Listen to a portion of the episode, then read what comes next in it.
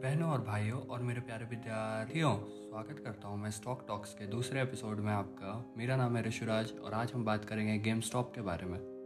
चलिए, शुरू करते हैं।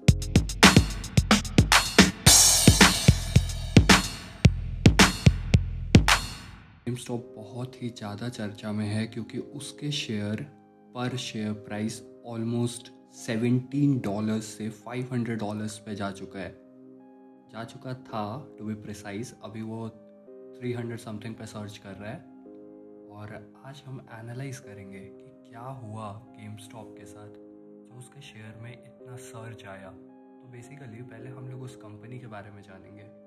गेम स्टॉप एक US based offline game retailer company है, जो कि 1984 से ऑपरेशन में है। उस कंपनी का जो मेन जो वर्किंग मॉडल है, वो जैसे आप गेम पार्लर जैसे हमारे यहाँ पहले होते थे जहाँ जाके आप सी खरीदते थे गेम्स के तो वो उसी पे काम करता है। और यहाँ एक चीज़ और गौर करने वाली है कि जो गेम स्टॉप है, वो मार्केट लीडर है इस सेगमेंट में। तो बेसिकली इसका बिज़नेस मॉडल वही है, लेकिन जैसा कि आप जानते हैं डिजिटलाइजेशन की वजह से इसका मार्केट बहुत ज़्यादा मंदा था। फिर यहाँ एक इंसान है जो कि, जिसका एक ऑनलाइन ई कॉमर्स वेबसाइट है चीवी करके।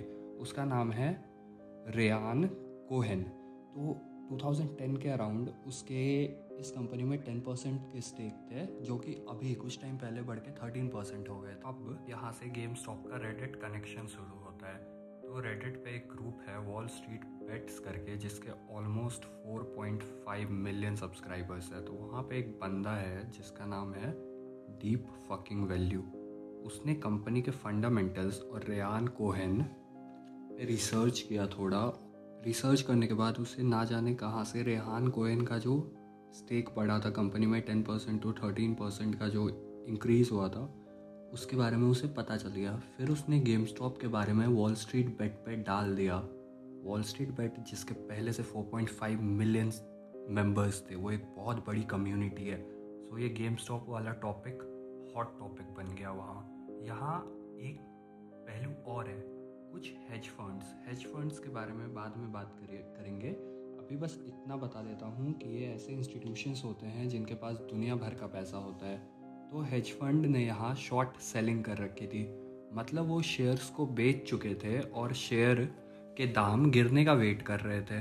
बेसिकली उसको फिर से ख़रीदने के लिए। ये बिल्कुल मनु मानिक जैसा कि आपने हर्षद मेहता में देखा होगा वाला बियरिश एटीट्यूड यहाँ कुछ। ऐसा, ऐसे काम कर रहा था। मतलब शेयर को ज़्यादा दाम में बेच दो, फिर जैसे गेम स्टॉप के अभी तक तो फंडामेंटल्स बहुत ज़्यादा कमज़ोर थे। मतलब जो डिजिटलाइजेशन हुआ था, उसके वजह से कंपनी का प्रॉफिट मार्जिन या फिर आप उसका मार्केट प्रेजेंस बोल सकते हैं, वो कम हो गया था। तो हेज फंड्स को रेयान कोहिन के बारे में पता नहीं था। और जबकि अगर पता भी है तो मतलब उन लोगों ने उसको इग्नोर किया।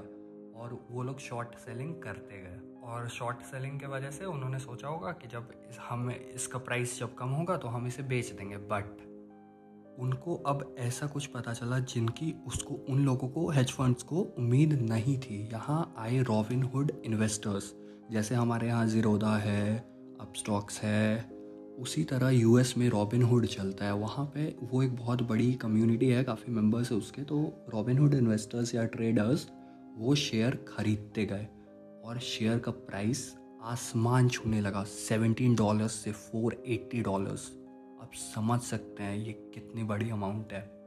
तो जिससे हेज फंड्स को बहुत नुकसान होने लगा तो शायद मुझे लगता है कि इस वजह से हेज फंड्स वालों ने रॉबिन हुड के सीईओ पे प्रेशर डाला। C CEO chief executive officer जो कि मेन हेड है कंपनी का, उसके ऊपर प्रेशर डाला रॉबिन हुड के मेन हेड पे।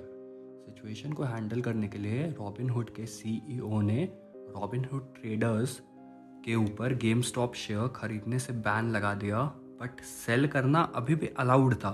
सेल करना अभी भी अलाउड था, ये गौर करने वाली बात है। लेकिन खरीदना बैन हो चुका था, क्योंकि यूएसए में कंज्यूमर बेस्ड इकॉनमी है तो ये एक बहुत बड़ा इशू बन चुका है। और इसमें एस ई सी जैसे अपने यहाँ सेबी है एस ई बी आई वैसे ही वहाँ एस ई सी है, जो रेगुलेटरी बॉडी है यू एस की तो वो अब इसमें आने वाली है और इस पहलू को की जाँच करने वाली है कि ऐसा क्या हुआ कि रॉबिन हुड के शेयर जो सीईओ e है, उन्होंने ट्रेडर्स को मना कर दिया, क्योंकि आप मना नहीं कर सकते। अगर किसी को उस कंपनी में प्रॉफिट दिख रहा है, उसके फंडामेंटल्स उसको स्ट्रॉन्ग दिख रहे हैं, वो उसकी इच्छा है।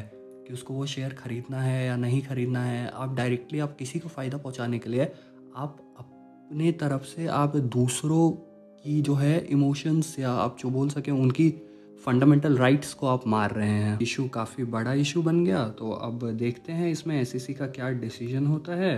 लेकिन सबसे गौर करने वाली बात यह है, यहाँ जो इंसान सबसे ज़्यादा फ़ायदा में रहा वो है रेयान कोहन आप सोच नहीं सकते उसके स्टॉक्स या स्टेक जो कि उसका थर्टीन परसेंट था, उसकी वैल्यू अभी वन बिलियन हो चुकी है to be precise at thirty five million dollars और वो फोर्ब्स की बिलियनर लिस्ट में आ चुका है।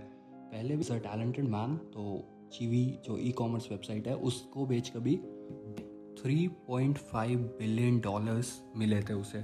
तो अब देखते हैं यहाँ पे एस e का क्या टेक होगा। और तक के लिए मैं आपको अपडेटेड रखूँगा जब तक कोई अपडेट एस e के तरफ़ से आता है और मैं आपको बताना चाहूँगा कि जो नेक्स्ट पॉडकास्ट होगा वो इन्फ्लेशन पे होगा और इस मंथ के मेरे स्टॉक पिक्स जो मैं स्टॉक खरीदने वाला हूँ इस मंथ के लिए, उसका भी पॉडकास्ट इन्फ्लेशन के बाद वाले पॉडकास्ट में होगा। तो अगर आपने अभी तक फॉलो नहीं किया है तो प्लीज़ फॉलो कर लें। Till then keep saving keep investing let's do it